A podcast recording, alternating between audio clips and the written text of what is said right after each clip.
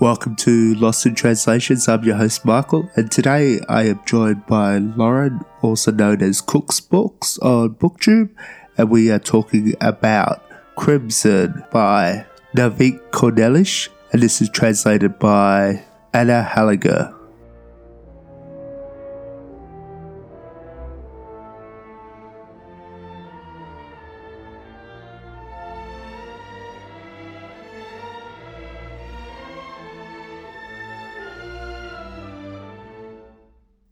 Welcome back to Lost in Translations. Today I'm joined by Lauren, who is a booktuber who's just working on a placement for her master's. Welcome, Lauren.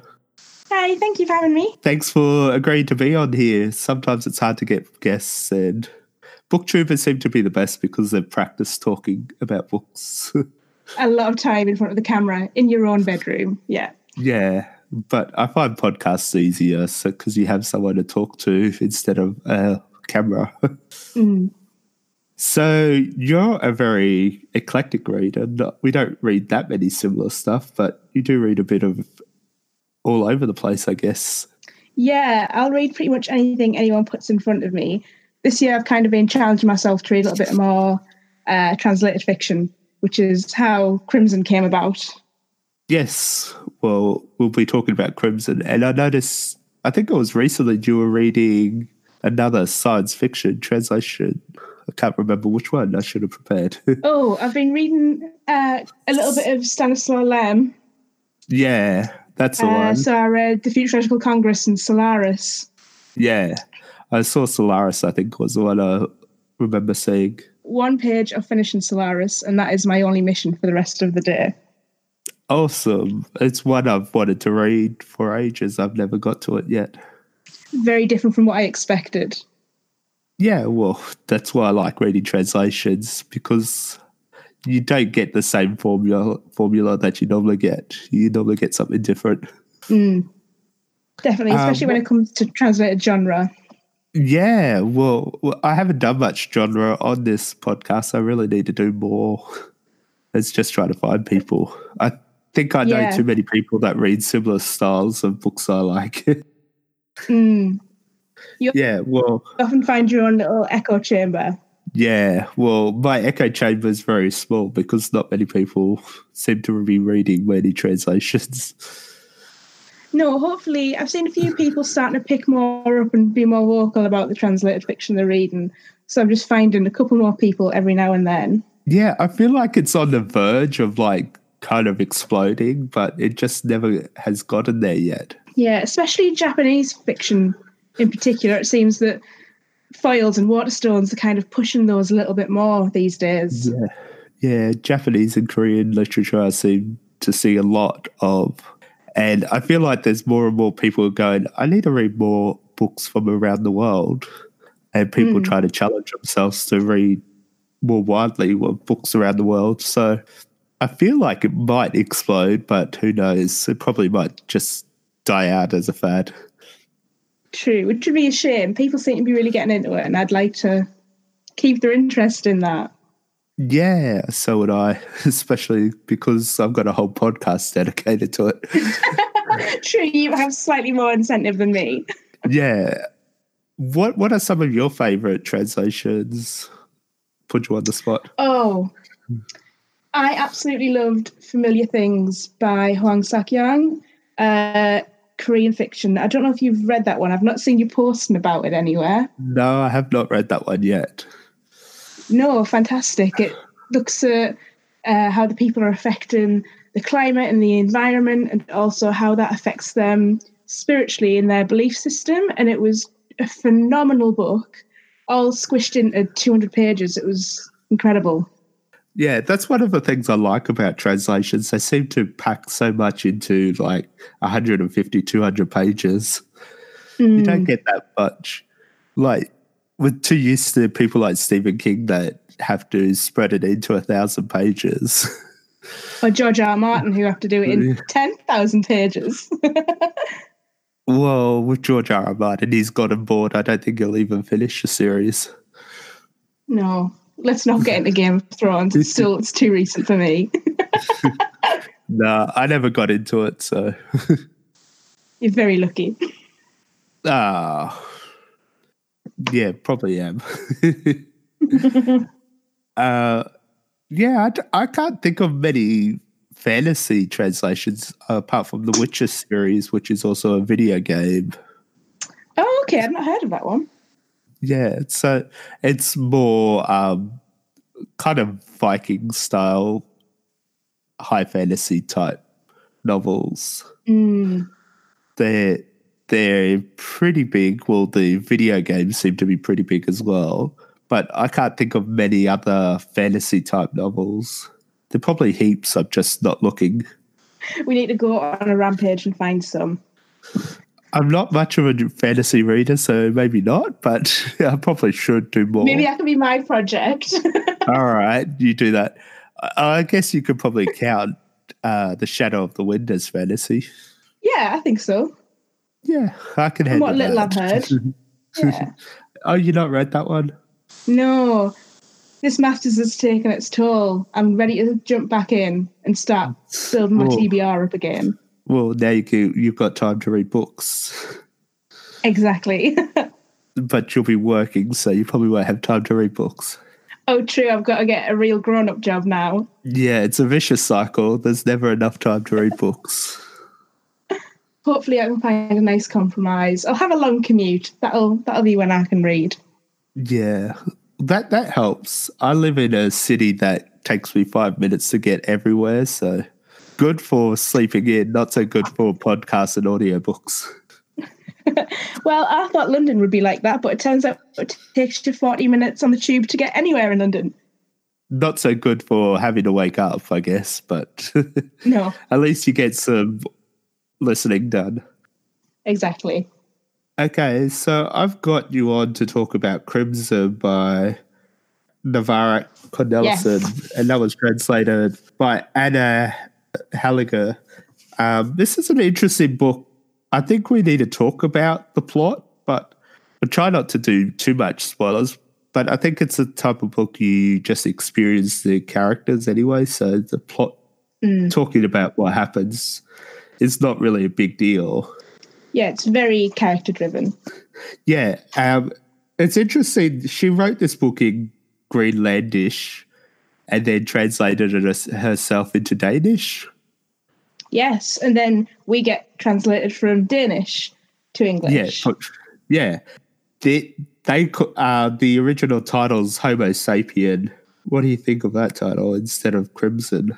In some ways, I think it much more obviously links to the messages that Korneliussen was trying to go for, and that these are very human stories, Yeah, very, very much stories that are happening to people now.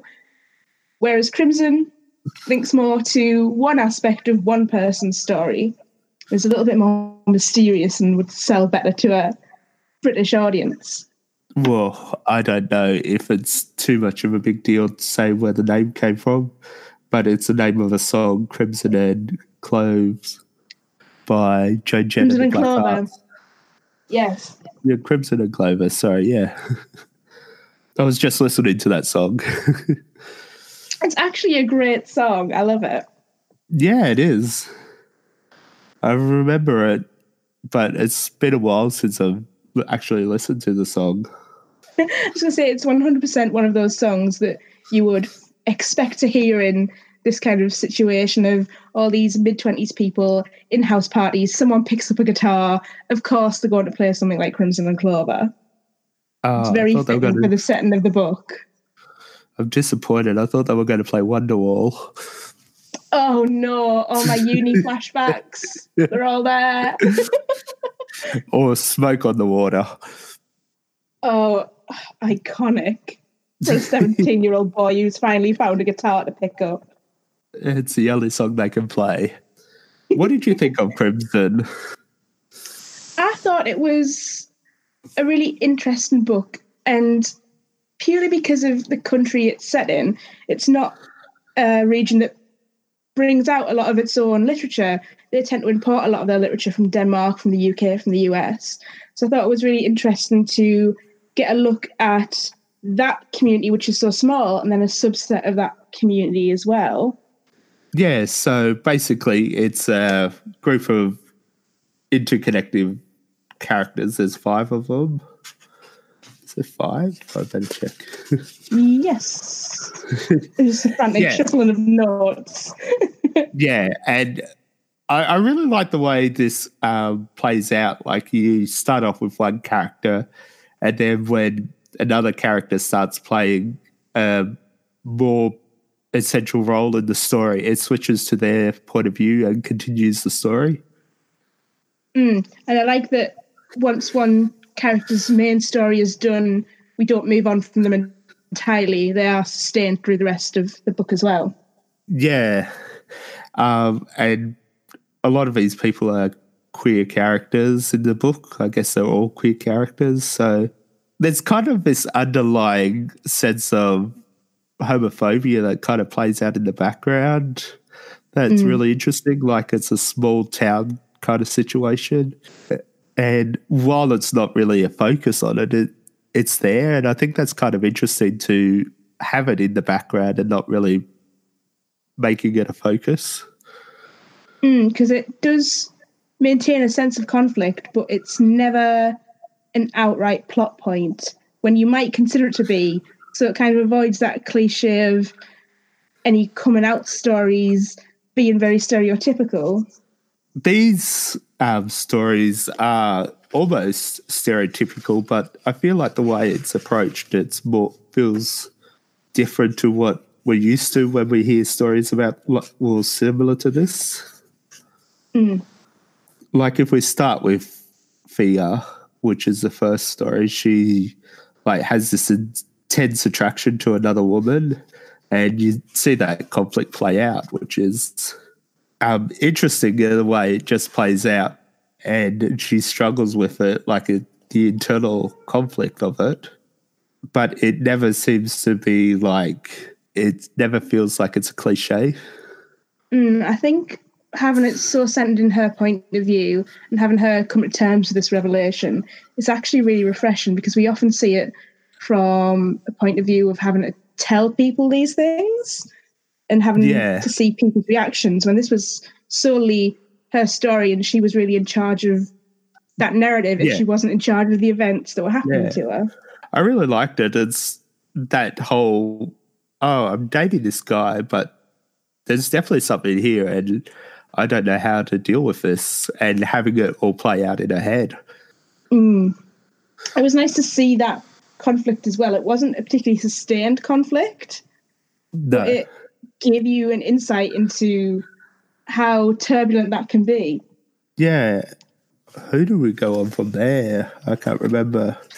Uh, we, We go on to her, her brother, yeah, Inuk, and that was more difficult to read, I think.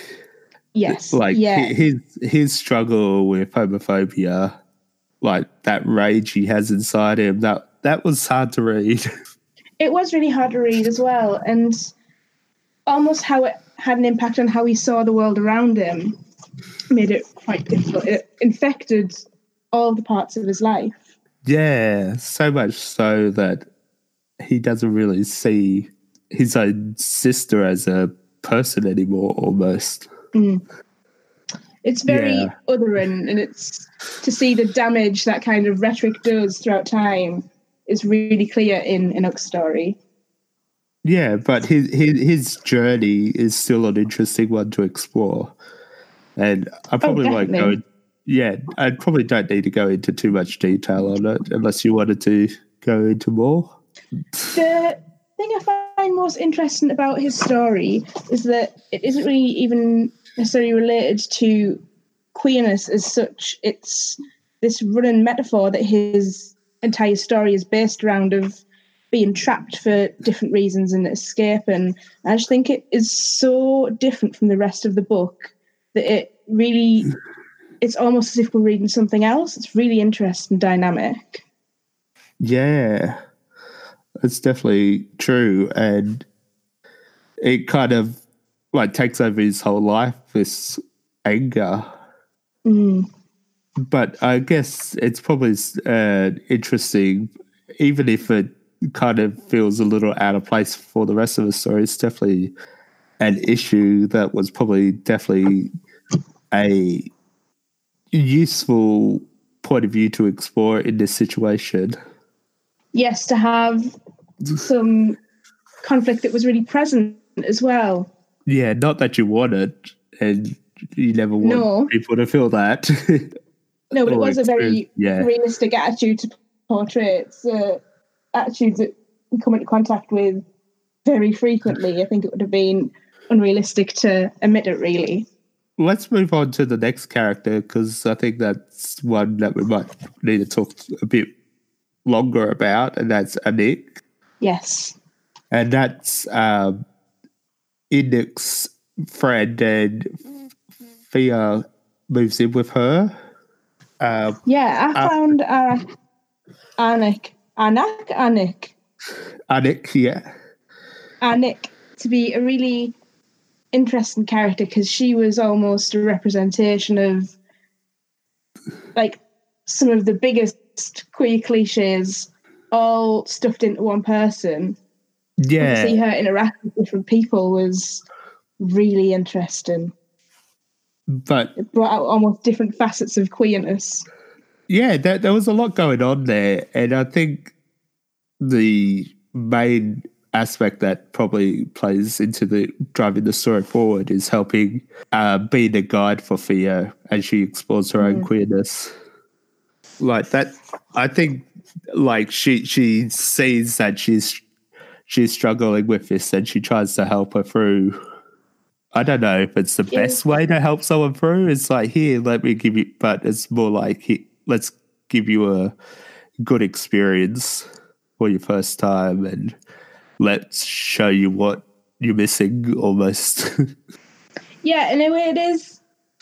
It's a very gentle introduction as well. It's yeah, you can tell that she cares a lot for Yeah. Fia, and it's not yeah, opportunistic. It's yeah. genuinely I, a really lovely representation.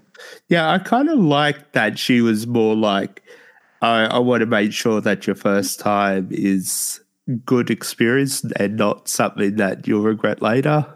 Mm. So it was like caring, trying to help her explore herself, but Mhm. maybe sh- her, I don't know if it was probably the best direction for her, but at least she had an experience that she. I don't know. I feel a little judgy because I'm a straight man talking about it.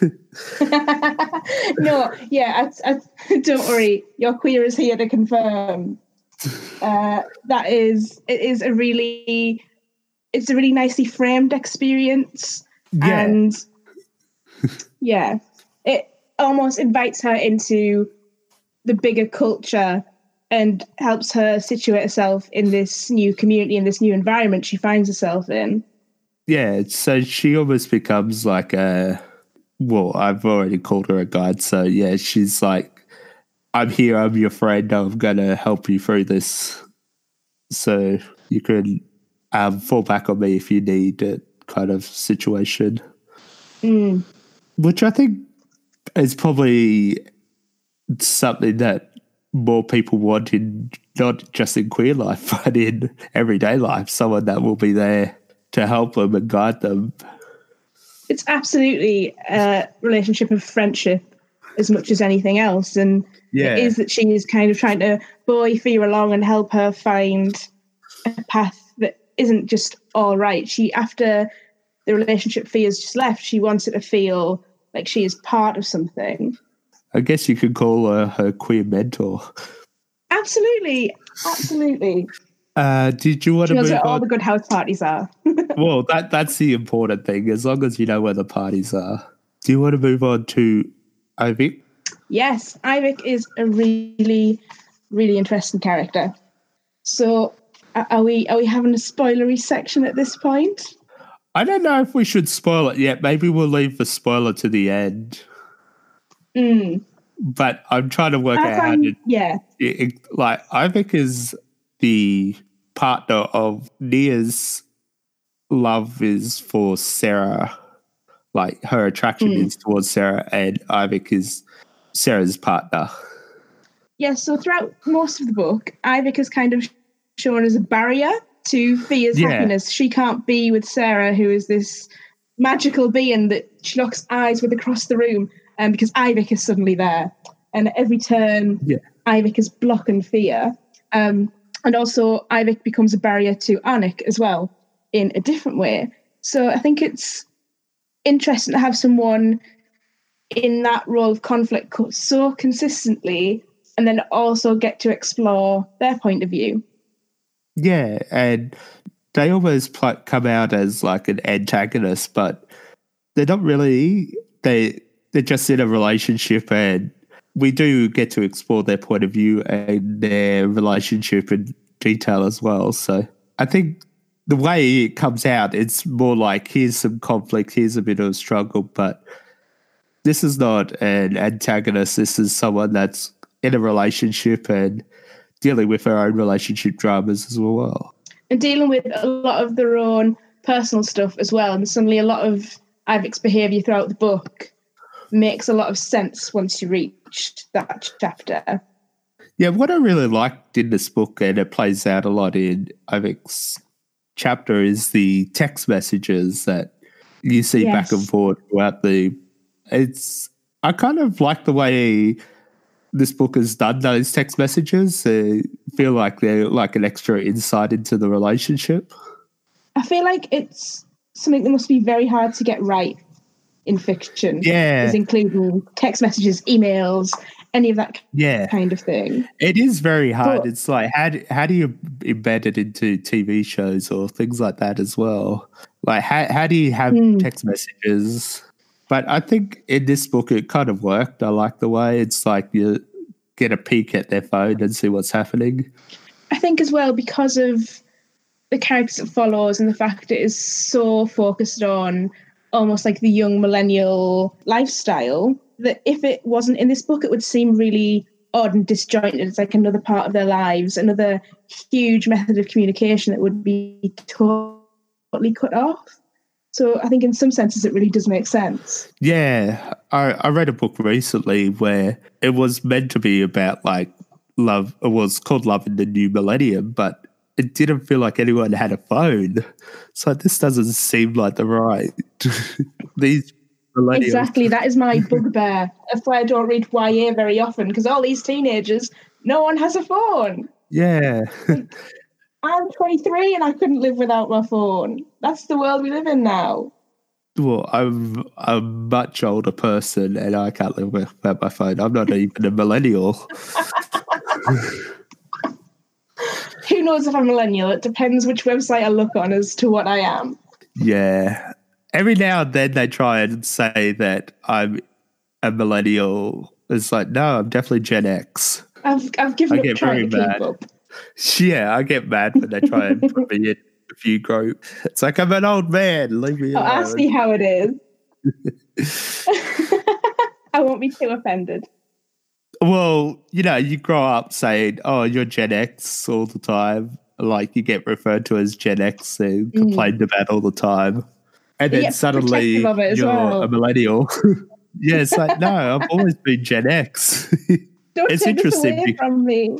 yeah, because it back in my day, it was Gen Y they were called before they were changed to millennials. We got rebranded. It's the most millennial thing we can do. Uh, yeah, that's true. Gen Y is getting a bad rap. We better rebrand. and then Sarah is the last person, and her relationship. Her her chapter focuses on her sister's child more than the relationships everywhere else, but it it's kind of a nice way to end the book. I, I feel like just wraps up everything. In a, feels like her chapter spans a lot of other people's chapters and helps make those last connections between them. yeah, and her- so her her relationships and her connections have already played out. So we're starting a connection with her sisters giving birth, and her first nephew or niece is about to be born. So it's like new chapter in life. We're going to make a new connection. Mm.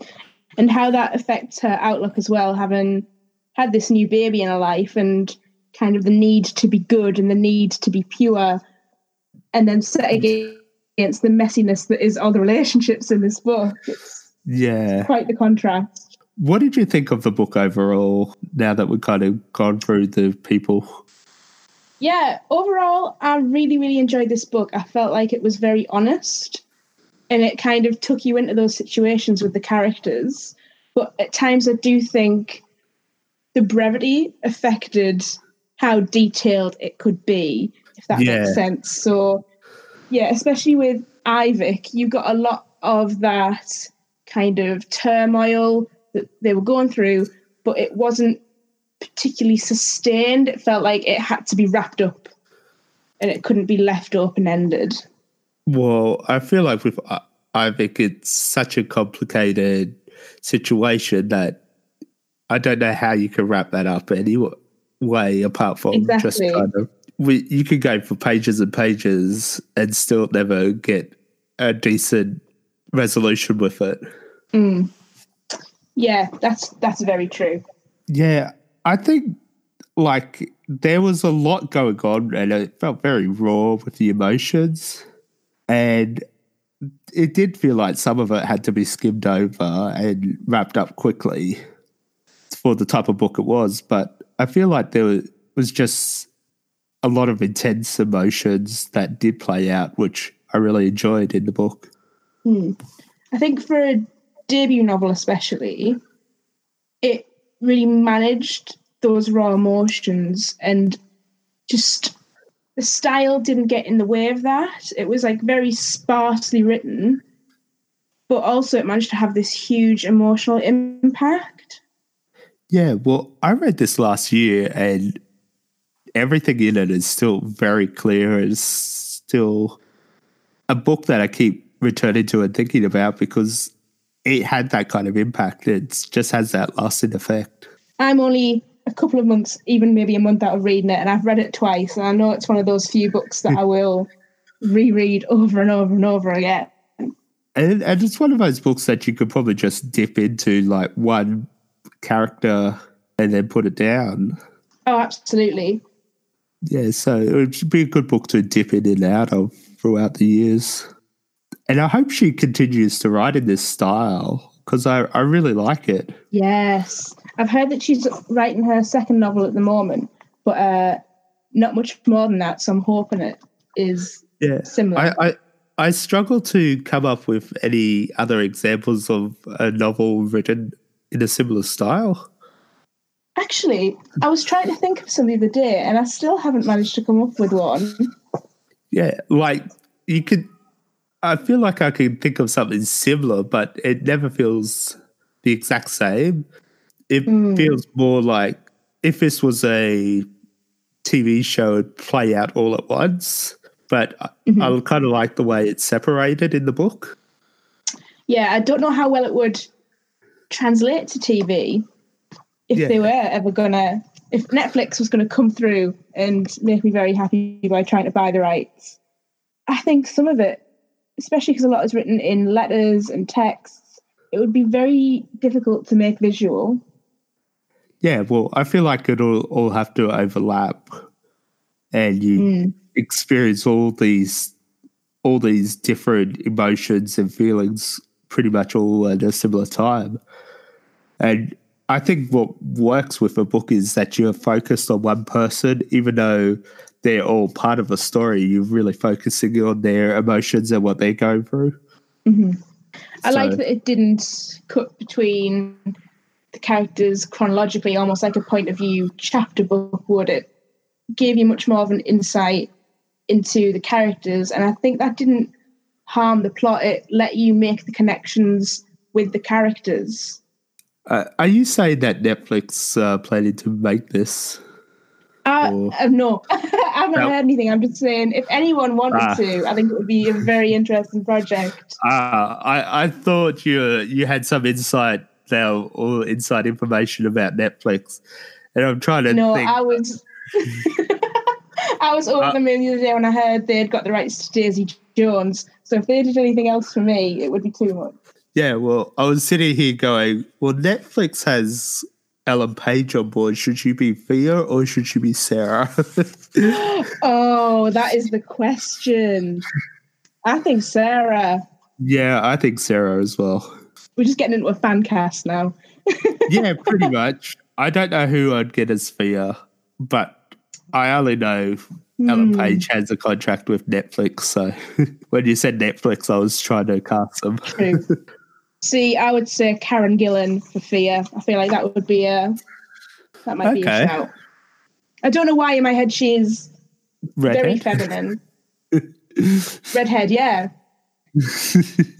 Because Karen yeah, Gillan could play anything. She could play any role. uh, I'd like to see Karen Gillan play a like a real villain. Yeah, as much as I loved Nebula, I feel like she got softened down too much. We need Karen Gillan to absolutely terrify me. I don't think I've seen Nebula. oh, in any of the Marvel films, she is fantastic. Oh, no, uh, uh, I know. Yeah. See, I thought Nebula was a movie. I'm old. I didn't realize you were talking about Guardian of the Galaxy. Yeah. See, I'm still thinking of Karen Gillan as um, Amy Pond. Oh, the ultimate introduction to any actor comes from Doctor yeah. Who. And then selfie. Mm. That's my entire knowledge of her. I need to watch the short film she directed. Apparently, it's incredible. I guess we need to talk about the probably the only spoiler in the book. Well, there's another spoiler that we didn't talk about, but I wanted to save this one because I think it's one we need to talk about. But I wanted to put it in the end because if you don't want to know what happens, then you could stop listening. yeah, it was lovely to meet you if you're leaving. Links to Lauren are all in the show notes anyway. Uh, so we want to talk about Ivik. And the mm. bit that got me so angry was the bit where Sarah tells Ivik that they are a man. yeah. I have a huge, huge, I won't say hatred, dislike of any character telling another character that they are gay, that they are trans. I don't think that's anybody else's responsibility to take yeah. to pressure someone into doing anything like that. So having Sarah just turn up and tell Ivik that was something that I really struggled with and had to kind of separate from the rest of the book when I was thinking about it. Yeah, so I got really angry at it, mm. and I, I I reread it just before we started recording, and I'm probably more angry with it than I probably should be, because Ivik knows, and they feel like Ivik needed someone to tell them that, say it out loud, because it feels like maybe the, was the push that he needed to really understand, but it's still frustrating when that someone else had to be the one to say it out loud for them. Mm. I think as well that links back to having such a short amount of time to explore such a huge issue as gender dysphoria and almost like, well, this will wrap it up nicely. It'll solve the conflict between Sarah yeah. and Ivik's relationship breakdown, and you can see why it was chosen as a narrative tool, but yeah. uh, it emotionally it was very unsettling. Yeah, it, it doesn't feel like it wrapped up well enough. It's like, where was it? Oh, I've got it here somewhere. Like she says, please listen to me. I'm into women, not into men. And that's pretty much how they like she's like, I think I'm gay. It's like I'm not into men, and that's pretty much how it, it, it happened. It was the only moment in this whole book that it got a bit too much like the L word for me. It was very, it was a very simplistic way to handle a situation that could have been so sensitively handled and so emotionally impactful. It is a very complex issue. I don't know if you've seen the new Tales of the City. It's probably only just dropped, so you probably haven't had time. No, it's on the list. I will get to but it. But in that, there is a character that comes out as trans before the season hmm. starts. Mm. And like his girlfriend is like I miss being a lesbian and that whole struggle really plays out a big part throughout the season.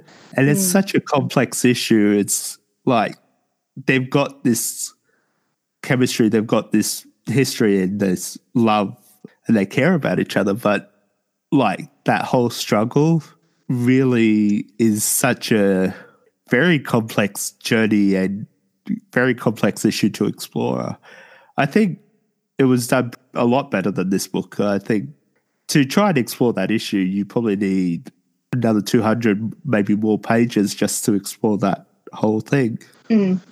Yeah, it can't just be thrown in at any point to be like a character's backstory. It has to be like really sensitively handled and like sustained throughout Yeah. the whole book as well.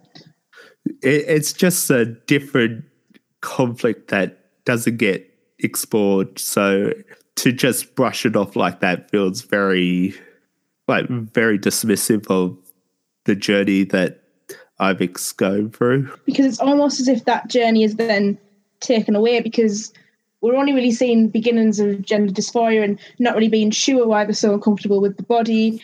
And then Sarah is there like, oh, I have the answer. You're a man. And it, it kind of devalues some of that journey. Yeah, yeah. I I really want to read more or explore that kind of issue more because it's fascinating. Like Mm. it must be such a hard thing to navigate. I think as well, Yeah. part of the issue is there's very little media about it as well. So there's very little guidance. Yeah, that's right. People- Like- Yeah, to feel represented. well, yeah, we don't get enough representation, and that's one of the things I loved about with Tales of the City and that storyline. It's just because it's something that you don't see. It Mm. feels like wow, this is such a different story that never gets explored, and the complexity of the issue is far more interesting than the straight white relationships that get explored over and over again. Yeah. yeah, absolutely. Tales of the City sounds like something I would be very interested in. Yeah, I haven't seen the old TV series. So wish I was streaming here, but I was very fascinated. I think I haven't seen the L word either, so I probably should see that as well. Oh, I don't know about that. I've only watched it once and that was enough. Uh, my wife loves it, but yeah, I just don't think these stories get explored enough, and there's so much there that people could do to explore. It just would be nice to have it so play out a little more than it did in Crimson. Mm. And you do get an issue like this in the L word, but it's one of those examples where it's very badly handled um, and probably does a lot more harm than good. So, good representations as well as just more representations. Yeah, well, I don't, I don't think non-binary people get represented enough either. Absolutely not. I think I've only recently become aware of one book that's come out, and that is a YA called We Wish You All the Best. Um, and people say that the representation in that is really good. Um, I actually read a David Levithan book once that had a non binary main character, but because of the fantasy nature of the book, it wasn't really discussed. It was just kind of passed off as another part of this character's life that wasn't explored at all. Yeah. I, I I don't think I've ever even read a book by a non-binary author, which is sad. Mm. Like I have a spreadsheet. Very hard to find lists, I think. Oh, Yeah, yeah, get those spreadsheets out. yeah, I've got a spreadsheet and I've got um, gender in there, so I've got a place for non-binary, but I just need to find some books. but it's probably not, books to fill in that space. yeah. But how many people want to out themselves and say, "Look, I'm non-binary"? In this climate, it's probably better just to not tell people. but Mm. I guess we I mean, need just representation. yesterday- yeah. Yeah, just yesterday, Jonathan Van Ness came out as non-binary of Queer Eye. So Oh, hopefully, yeah. I did see that. My my wife did say I should mention that, and thank you for reminding me. But yeah, that was a that was a surprising turn of events yesterday. But really positive. Such a visible Yeah. part of the queer community as well, because non-binary people are often pushed out of that community. Yeah. I'm afraid to see what the backlash is going to be like, though. Yes, there's, there's always that. Yeah, but I think if anyone can own it, it's definitely going to be Jonathan. Absolutely. I Um, think he's one of those rare people who just live the life and yeah. not read like- too deeply into people. Yeah. I was listening to something the other day and I was talking about how Jonathan was their favorite of the five because he challenges stereotypes and challenges the idea of masculinity and femininity. Hmm. Obviously, mine's Tan because I like people that just like bring the snark. yes, for me, Bobby is the underrated hero of Queer Eye. Tan Because he does will take someone shopping. Jonathan will cut the hair, but Bobby will remodel an entire house in three days. I did see on Twitter the other day someone was posting uh, all their autobiographies, and Bobby's the only one that hasn't got one out yet. And they said, "Oh, Bobby's too busy building a house." it's true. Is there anything else you want to discuss with Crimson? Um, that's the question. I think initially I said, "Oh wow, this is amazing! I'll go and check out some more Greenlandic fiction." Um, and there isn't a huge you amount, can't find it. if any, out there. No, no, I don't know if there's much Greenlandic fiction, let alone like I'm. I'm trying to find more queer translation because I Mm. think it'd be more interesting to explore that.